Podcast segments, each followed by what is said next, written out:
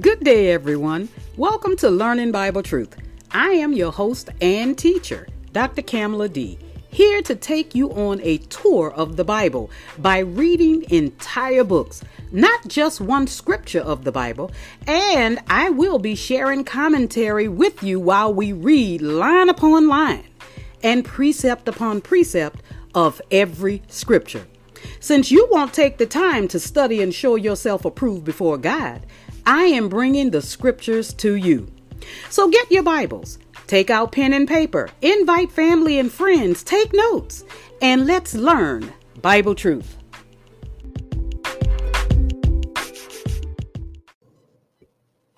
Happy Sunday, Saints. I hope today finds you well. We are embarking on episode number 3 of a series I cannot number because 1 Samuel has 31 chapters, and we will complete the series when we complete that 31st chapter. And I don't know when that will be.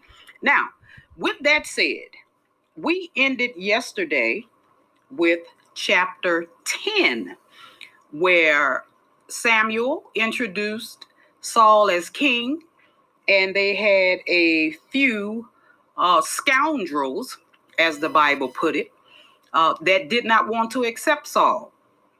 So we are going to begin episode 3 in chapter 11. And I have moved away from the NIV for this episode. I found during chapter 11, 12, 13, and 14, which we will cover today, that some verses are missing. Okay, so I chose to continue with the ESV, the English Standard Version. Just for episode 3, I may move back to the NIV or switch to another version of the Bible. So since we all are tired today, because I know I'm not the only one. And also I want to mention, when I was talking about Israel being a theocracy in the past, some of you may have caught it. I made a mistake and said theocracy. Now, y'all, I was tired. I didn't know I said that until I played the tape back, but it is theocracy. Of course, you guys know what that means. We talked about it. So I am entering chapter 11 and commencing at verse 1. Then Nahash, the Ammonite, went up and besieged Jabesh Gilead. And all the men of Jabesh said to Nahash, "Make a treaty with us, and we will serve you." Verse 2. But Nahash the Ammonite said to them, "On this condition, I will make a treaty with you." Now, Nahash was very evil. He says, "That I gouge out all your right eyes, and thus bring disgrace on all Israel." Now, he had gouged out some of the Israelites' eyes already. And it's not mentioned here, but yes, that's what he had done. And that was verse 2. Here's verse 3. The elders of Jabesh said to him, "Give us 7 days respite, that we may send messengers through all the territory of Israel. Then if there is no one to save us, we will give ourselves up to you." Verse 4. When the messengers came to Gibeah of Saul, they reported the matter in the ears of the people, and all the people wept aloud. Verse 5. Now behold, Saul was coming from the field behind the oxen. He had not set up his government yet. Saul was still working in the field. And Saul said, "What is wrong with the people, that they are weeping?" So they told him the news of the men of Jabesh. Verse 6, and the Spirit of God rushed upon Saul when he heard these words, and his anger was greatly kindled.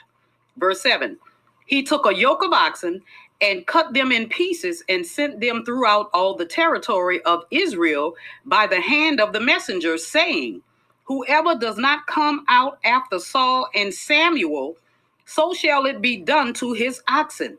Then the dread of the Lord fell upon the people, and they came out as one man. They united.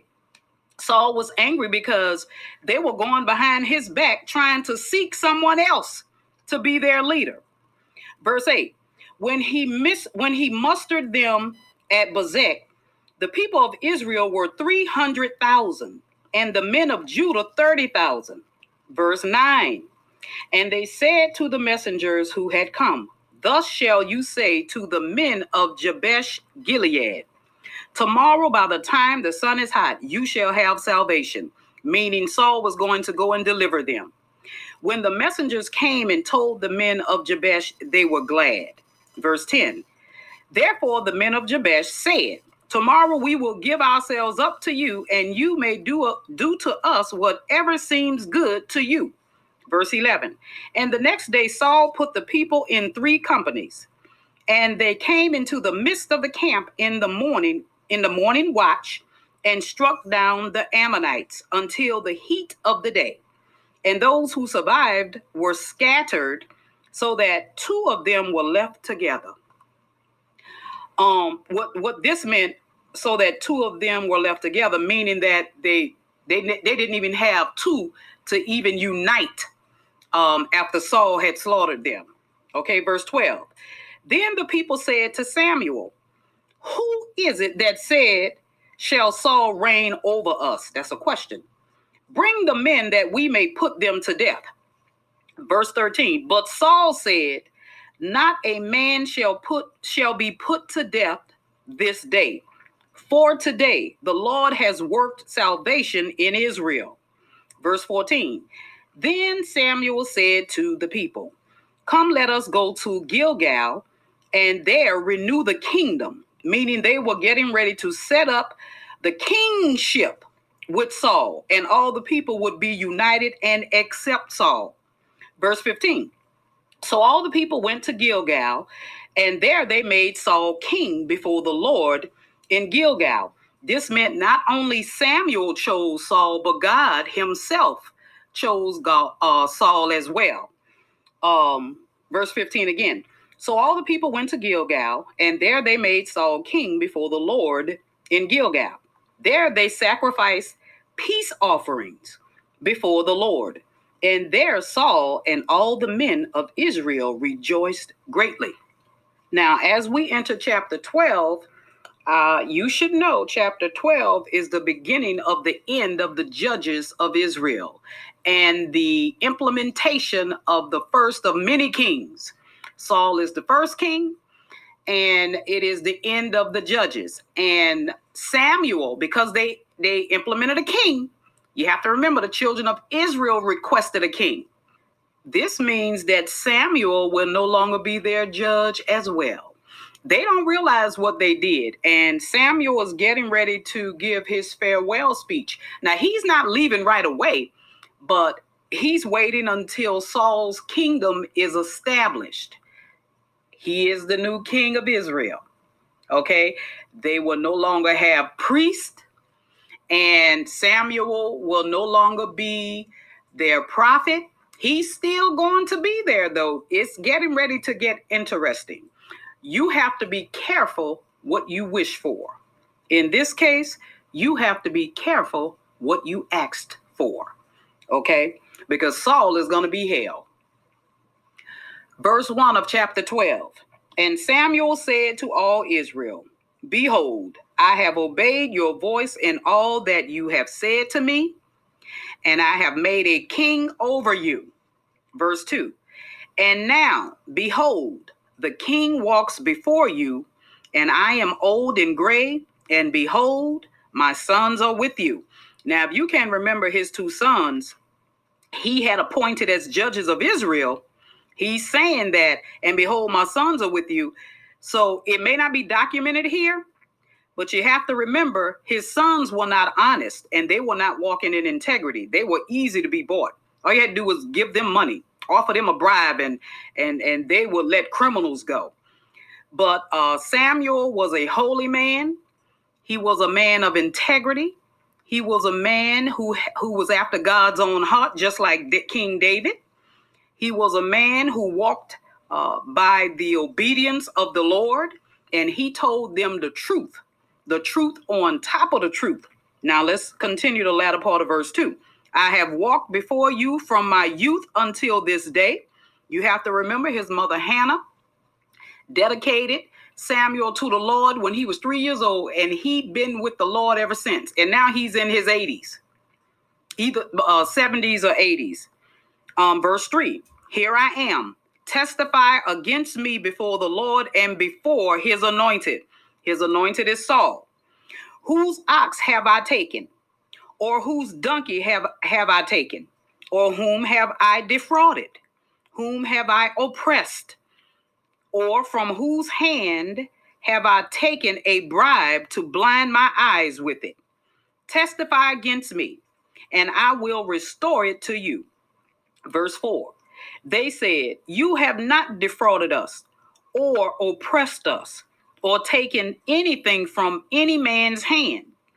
Verse 5, and he said to them, the Lord is witness against you, and his anointed is witness this day, that you have not found anything in my hand. And they said, he is a witness. Verse 6, and Samuel said to the people, the Lord is witness, who appointed Moses and Aaron and brought your fathers up out of the land of Egypt. Aaron was the first high priest and the beginning of the Levitical priesthood. And Moses was the prophet, okay, who spoke to the children of Israel on behalf of God. And he led them out of Egyptian bondage. If you notice, 1 Samuel always mentioned this, how God continued to deliver the children of Israel. Now he's given them a king to deliver them out of the hands of the Philistines, because they kept fighting with the Philistines, and it's not going to end here. Verse 7, now therefore stand still, that I may plead with you before the Lord concerning all the righteous deeds of the Lord that he performed for you and for your fathers. Talking about their forefathers. Verse 8, when Jacob went into Egypt and the Egyptians oppressed them, then your fathers cried out to the Lord, and the Lord sent Moses and Aaron, who brought your fathers out of Egypt and made them dwell in this place. Verse 9, but they forgot the Lord their God, and he sold them into the hand of Sisera, commander of the army of Hazar, from the Canaanite army, okay, and into the hand of the Philistines, or Philistines, I told you both are correct, and into the hand of the king of Moab, and they fought against them. Verse 10, and they cried out to the Lord and said, we have sinned because we have forsaken the Lord and have served the Baals and the Ashtaroths, which were pagan gods. But now deliver us out of the hand of our enemies, that we may serve you. That's all the children of Israel wanted God for, is to keep on delivering them with their bad and evil behavior. Verse 11, and the Lord sent Jeroboam and Barak and Jephthah and Samuel, and delivered you out of the hand of your enemies on every side, and you lived in safety. Verse 12, and when you saw that Nahash, the king of the Ammonites, came against you, you said to me, no, but a king shall reign over us, when the Lord your God was your king. Yeah, Samuel is bringing back to their remembrance how they treated and reacted when someone was after them, how they treated God. Yeah, how they abandoned God and they asked for a human king. How are you going to abandon the true and living God, the God who created the heavens and the earth, and the God who in the end is the deliverer? And they wanted a king that they could see. That's what they wanted. And they are going to pay dearly for that. They are. It appears that this is good, a good story right here, but it really isn't. Let me read verse 12 again. And when you saw that Nahash, the king of the Ammonites, came against you, this is where all this started, you said to me, no, but a king shall reign over us, when the Lord your God was your king. Verse 13. And now, behold, the king whom you have chosen, for whom you have asked, Behold, the Lord has set a king over you. Verse 14, if you will fear the Lord and serve him and obey his voice and not rebel against the commandment of the Lord, and if both you and the king who reigns over you will follow the Lord your God, it will be well. Now, I want y'all to pay close attention to 14, and I need to read it again. Samuel is telling them how to stay out of trouble and how their king can stay out of trouble. He is also, without saying the words, it is vividly clear that the king is not God. Okay, listen to verse 14 again. If you will fear the Lord, not the king, the Lord, and serve him and obey his voice and not rebel against the commandment of the Lord, and if both you and the king who reigns over you will follow the Lord your God, it will be well. Verse 15. But if you will not obey the voice of the Lord, but rebel against the commandment of the Lord, then the hand of the Lord will be against you and your king. Did you hear that? We are not to worship man, not kings or presidents. Now let me read 15 again, because it bears reading again. But if you will not obey the voice of the Lord, but rebel against the commandment of the Lord, then the hand of the Lord will be against you and your king. Kings are not God, saints. Okay, presidents are not God. Presidents are just a human being. And if you put power into the hands of the wrong person, just like what America is experiencing right now, you will see what will happen. The entire country will be ripped to shreds. Verse 16. Now, therefore, stand still and see this great thing that the Lord will do before your eyes. Verse 17. Is it not wheat harvest today? I will call upon the Lord that he may send thunder and rain, and you shall know and see that your wickedness is great. They had not yet repented for asking the Lord for a king. Okay. The latter part of 17. And you shall know and see that your wickedness is great, which you have done in the sight of the Lord in asking for yourselves a king. That is what this whole thing is about. They asked for a king, meaning they turned their backs on the true and living God. And God said, give it to them. Give them their king. And guess what? They are getting him right now. Verse 18. So Samuel called upon the Lord, and the Lord sent thunder and rain that day, and all the people greatly feared the Lord and Samuel. Verse 19. And all the people said to Samuel, pray for your servants to the Lord your God, that we may not die. For we have added to all our sins this evil, to ask for ourselves a king. There you have it. They repented of that. Do you have any unrepented sin? Confess it and God will forgive you. We are living under grace now. They were living under the law back then. And let me tell you, God dealt harshly with them. But if you remove yourself from God's grace today by walking in disobedience and following the devil, let me tell you, all kinds of things. You open up the door for all kinds of things to happen to you. So you better repent of that sin and go back to the true and living God. That's all I'm saying. It happened to me. My life didn't get better until I repented of my sins, meaning let it go, turn away from them, and started serving the true and living God. Verse 20. And Samuel said to the people, do not be afraid. You have done all this evil, yet do not turn aside from following the Lord, but serve the Lord with all your heart. Samuel is telling them how to stay out of that evil. He's telling them, look, we know you sinned. You sinned greatly, but don't turn away from God, because that's what they were doing. Not only were they sinning, they were turning away from the true and living God and started worshiping pagan gods and pagan deities, following what other nations were doing. Because if you can recall in chapter 8, that's what they said. We want a king over us like other nations. That's what they said. And I'm going to say it again. They got their king. Okay, they got their king. Verse 21. And do not turn aside after empty things that cannot profit or deliver, for they are empty. He's talking about the pagan gods. How can a statue, you worshiping a statue like the Philistines had Dagon in their temple, worshiping a handmade statue, Dagon, who represented a fertility god, who couldn't help them. When they were crying out for help, they ended up calling on the God of the Israelites because their God couldn't help them. And guess what? They still worshiping that statue.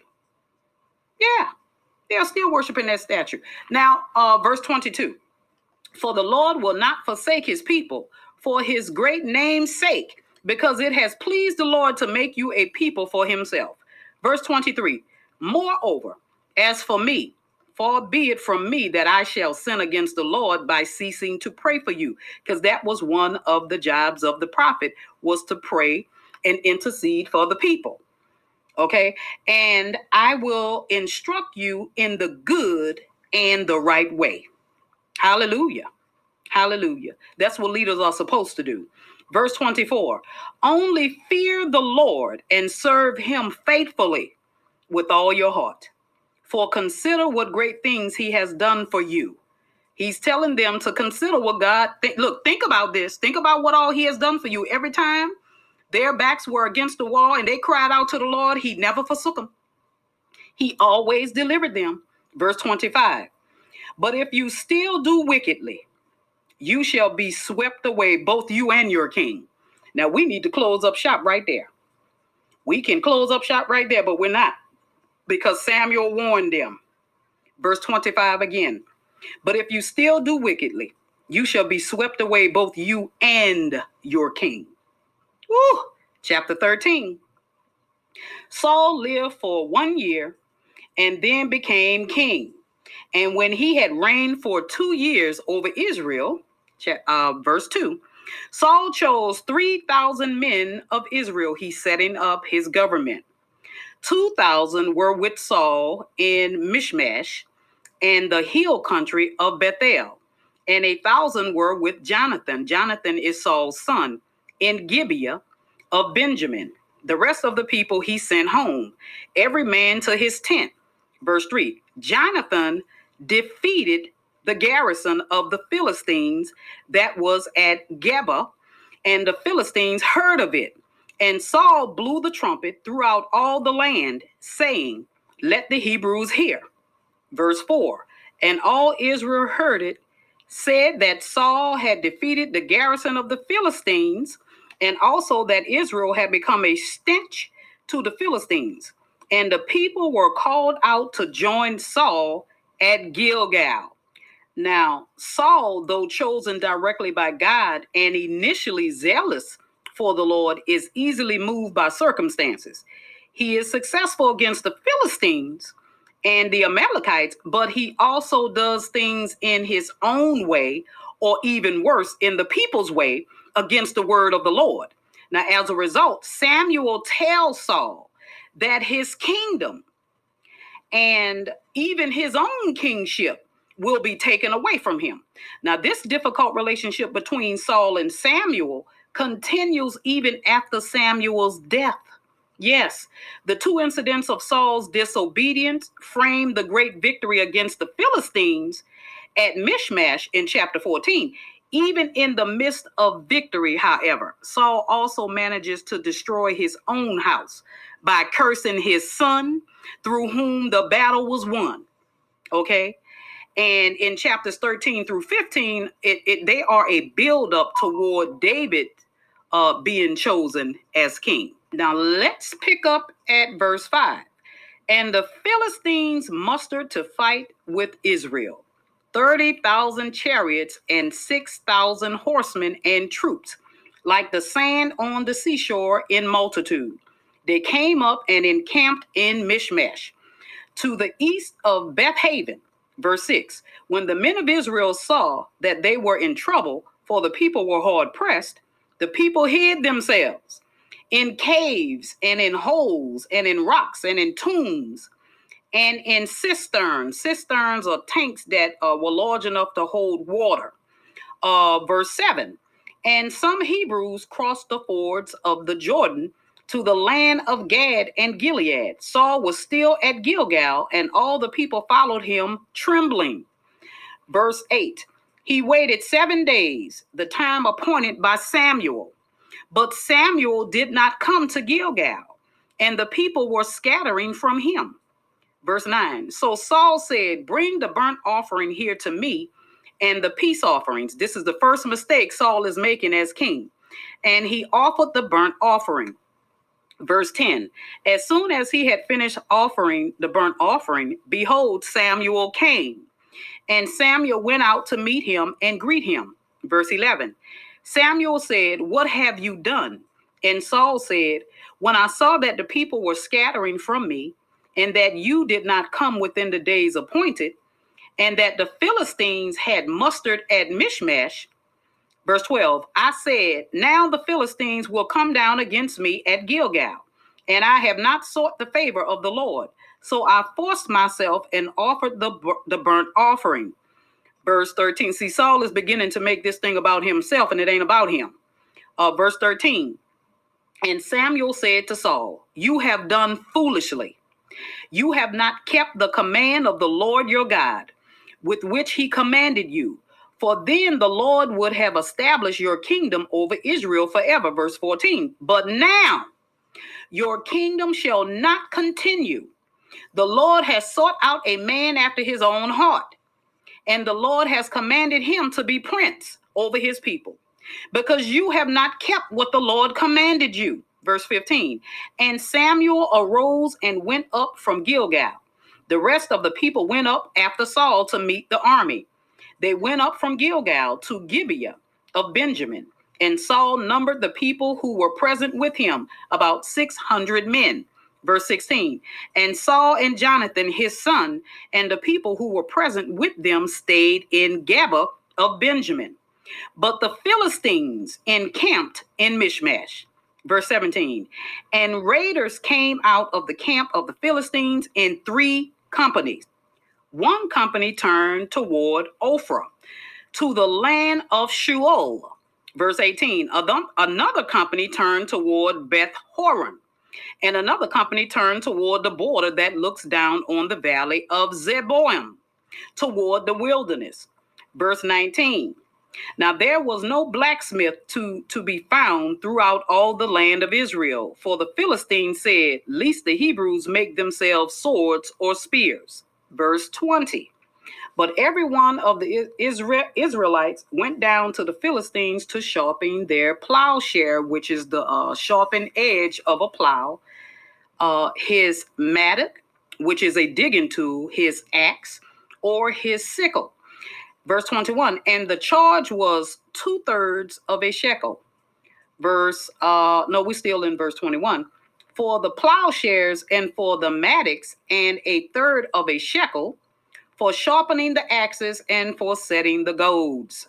Verse 22, so on the day of the battle, there was neither sword nor spear found in the hand of any of the people with Saul and Jonathan, but Saul and Jonathan, his son, had them.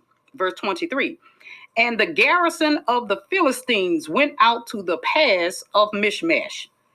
Now we are entering into chapter 14, which will be the last chapter. Chapter 14 has over 50 verses.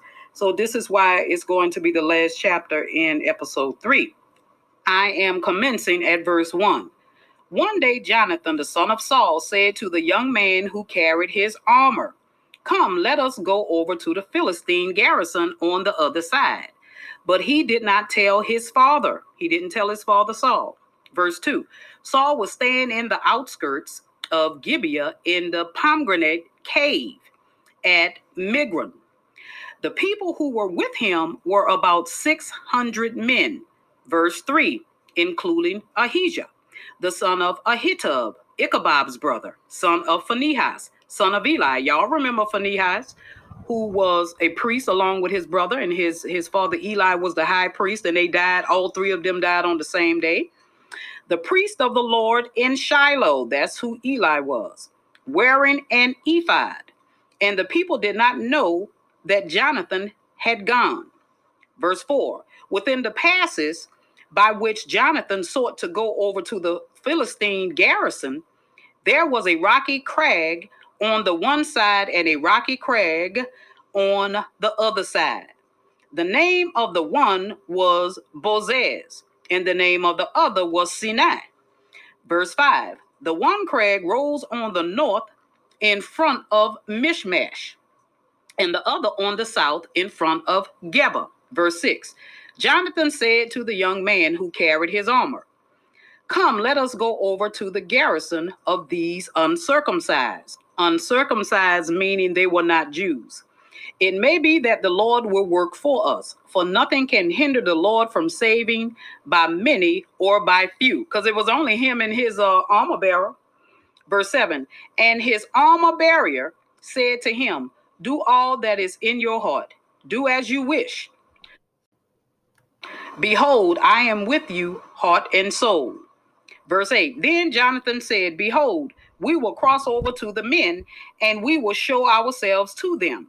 Verse 9, "If they say to us, 'Wait until we come to you,' then we will stand still in our place, and we will not go up to them." Verse 10, "But if they say, 'Come up to us,' then we will go up, for the Lord has given them into our hand, and this shall be the sign to us." Verse 11, so both of them showed themselves to the garrison of the Philistines, and the Philistines said, "Look, Hebrews are coming out of the holes where they have hidden themselves." Verse 12, and the men of the garrison hailed Jonathan and his armor bearer and said, "Come up to us, and we will show you a thing."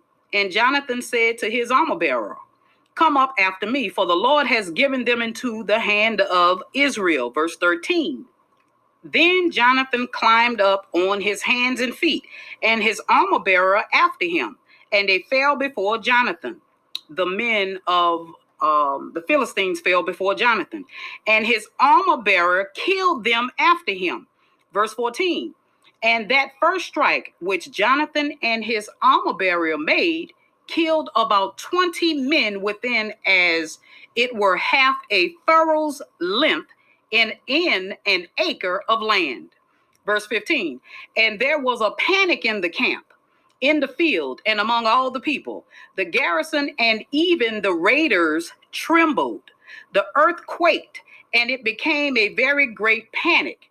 Verse 16, and the watchmen of Saul in Gibeah of Benjamin looked, and behold, the multitude was dispersing here and there.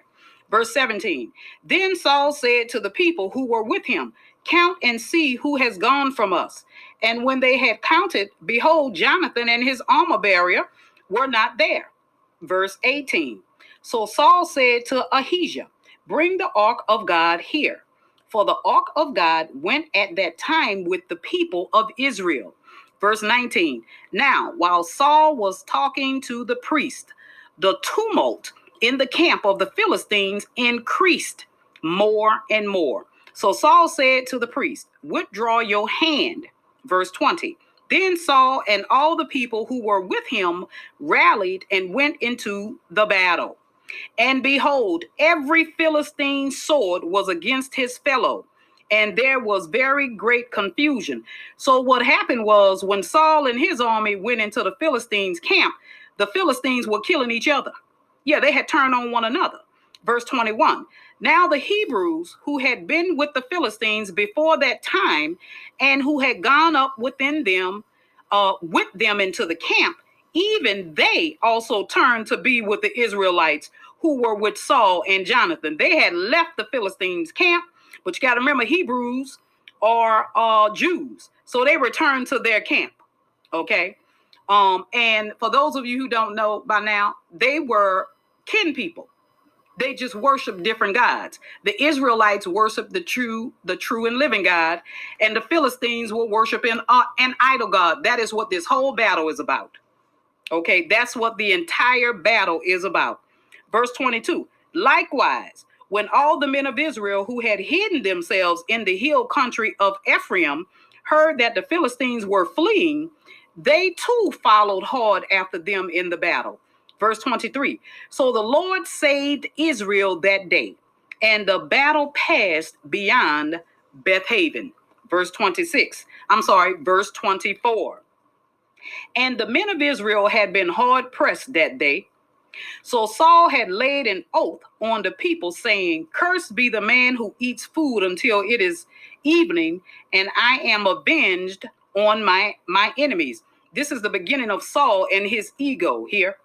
Now, I want you to remember, Saul said, let me read 24 again. And the men of Israel had been hard pressed that day. So Saul had laid an oath on the people, not God. Saul had laid an oath on the people, saying, "Cursed be the man who eats food until it is evening, and I am avenged on my enemies."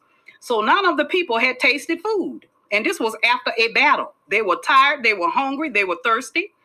Verse 25, now when all the people came to the forest, behold, there was honey on the ground. Verse 26, and when the people entered the forest, behold, the honey was dropping, but no one put his hand to his mouth, for the people feared the oath. Yes, verse 27, but Jonathan, Saul's son, had not heard his father charge the people with the oath. So he put out the tip of the staff that was in his hand and dipped it in the honeycomb and put his hand to his mouth. And his eyes became bright because he had eaten some food. How many of y'all know energy comes from eating food?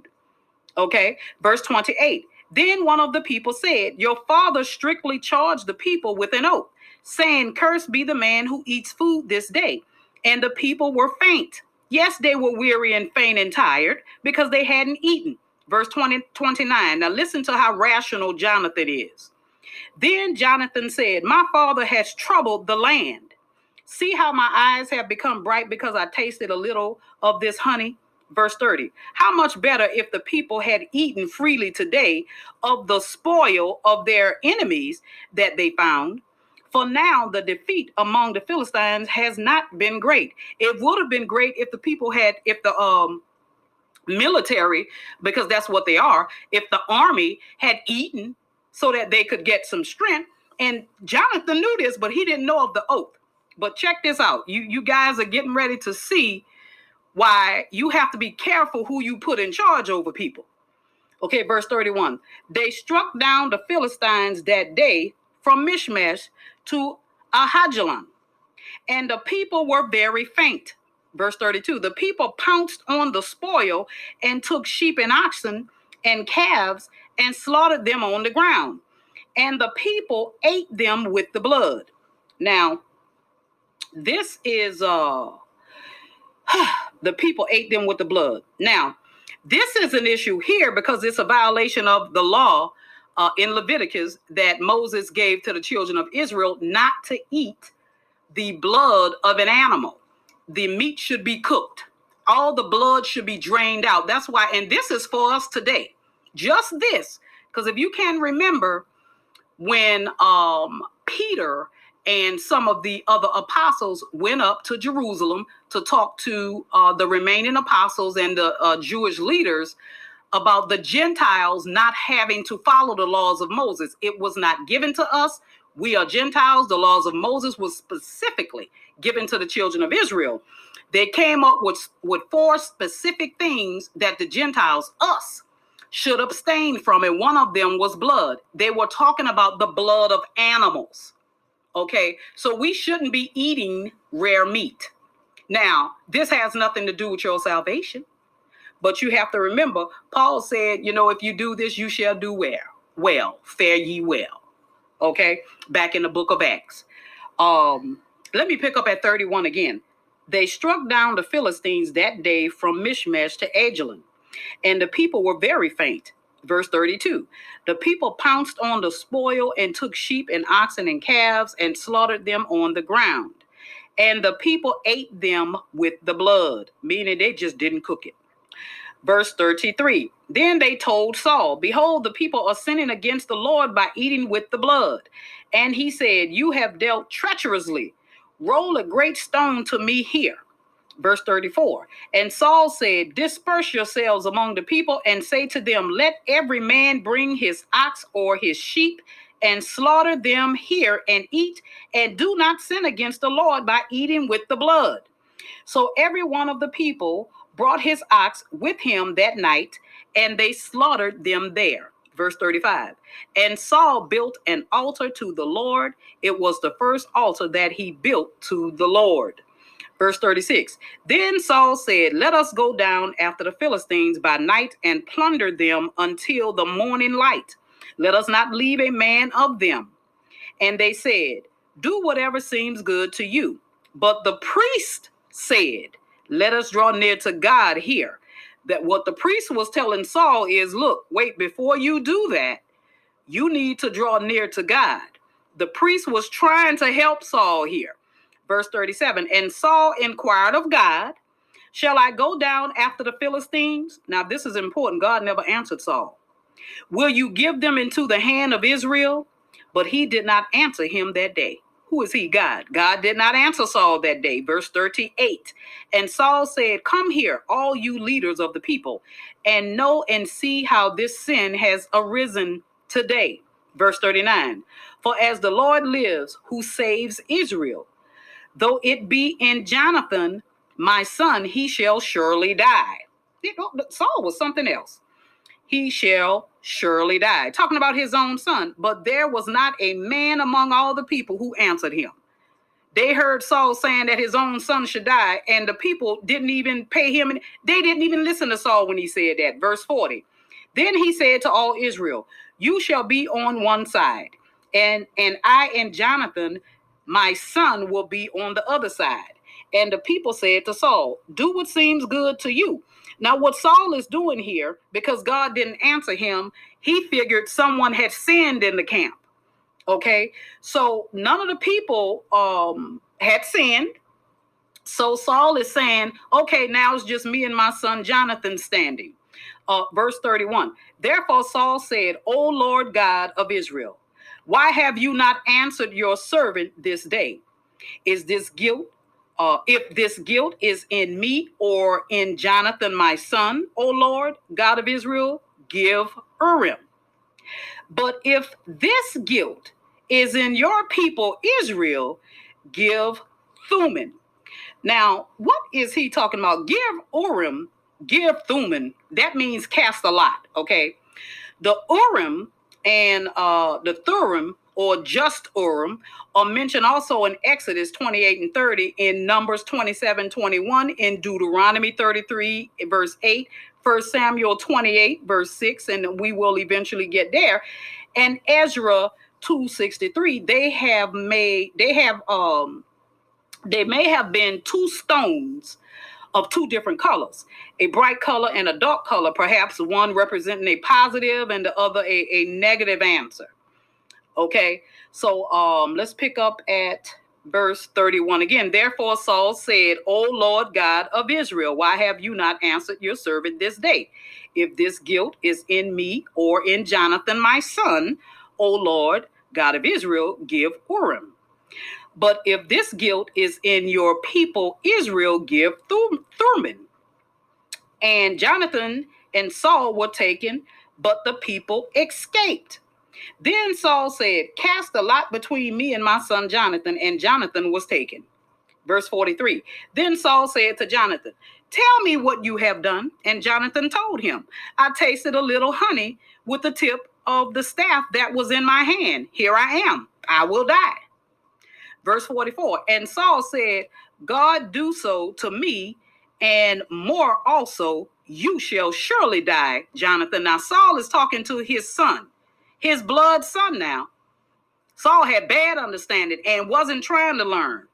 Listen, he wasn't trying to learn the ways of the Lord or be obedient to the Lord. Actually, Saul, God anointed him to be king, but Saul did not have a relationship with God.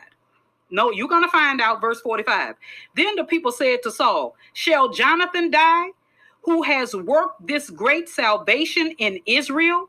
Far from it. The people stood up for Jonathan. As the Lord lives, there shall not one hair of his head fall to the ground, for he has worked with God this day. So the people ransomed Jonathan so that he did not die. Verse 46, then Saul went up from pursuing the Philistines, and the Philistines went to their own place. Verse 47, when Saul had taken the kingship over Israel, he fought against all his enemies on every side against Moab, against the Ammonites, against Edom, against the kings of Zobah, and against the Philistines. Wherever he turned, he routed them. He had the victory because God was with them.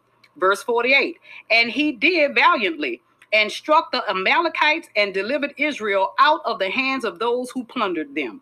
Everyone who attacked Israel were defeated. Okay, verse 49. Now the sons of Saul were Jonathan, Eshiv, and Malchishua.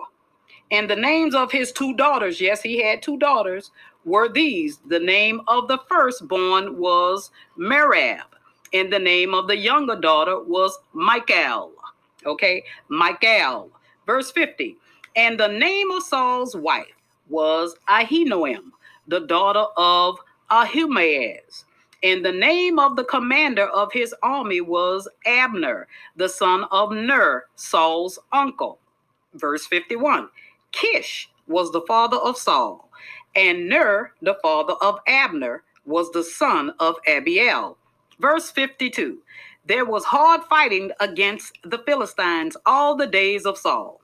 And when Saul saw any strong man or any valiant man, he attached him to himself, meaning he recruited him to his army. Yes, and that, my friends, is the end of chapter 14. Told you it was very long. Even though we have 15 minutes left, I think I want to stop here because we are going to go into some charted waters moving forward. So, with that said, next Saturday, we will embark on episode 4. Sunday, I will not be able to share episode 5 because next Sunday I will be extremely busy and I won't have time to do the podcast. So remember, we are still in this pandemic.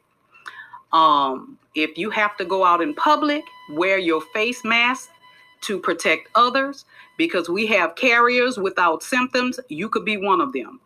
And if others wear their mask, they can protect you. You can stand 6 to 8 feet apart. That's called social distancing or physical distancing. And if we do that, we can flatten the curve. Yes, we can. Continue to pray for peace. Pray for a peaceful transition for the Biden administration. We need it. We need to pray that Donald Trump finds salvation, because he is evil from the inside out. There is nothing good in him. He is a liar. He is a criminal.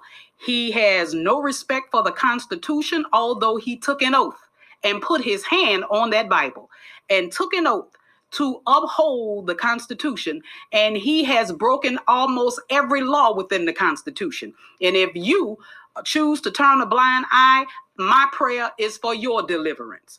So we need to continue to pray for peace. I want a peaceful transition, because guess what? If Joe Biden doesn't do a good job in 4 years, we can vote him out. Yeah, but I can tell you Joe Biden ain't rotten from the inside out. He hasn't said one evil word since he became the president-elect. So with that said, saints, hey, look, I love you. God loves you. Pray for peace. Pray for me. I'm praying for you. Peace out.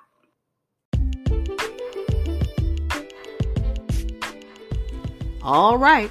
I hope you were enlightened by this message. If you have any questions or comments about this episode, please send your questions to trustgod55.cd@gmail.com, or you can send me a direct message by clicking on the message button located on my podcast, Anchor, Spotify, Breaker, Google Podcasts, and Radio Public, and submit your remarks.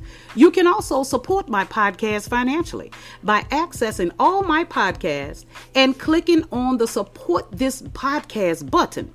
Whatever you choose to donate will be greatly appreciated. I am praying for God to give you a return on your seed. Praise God.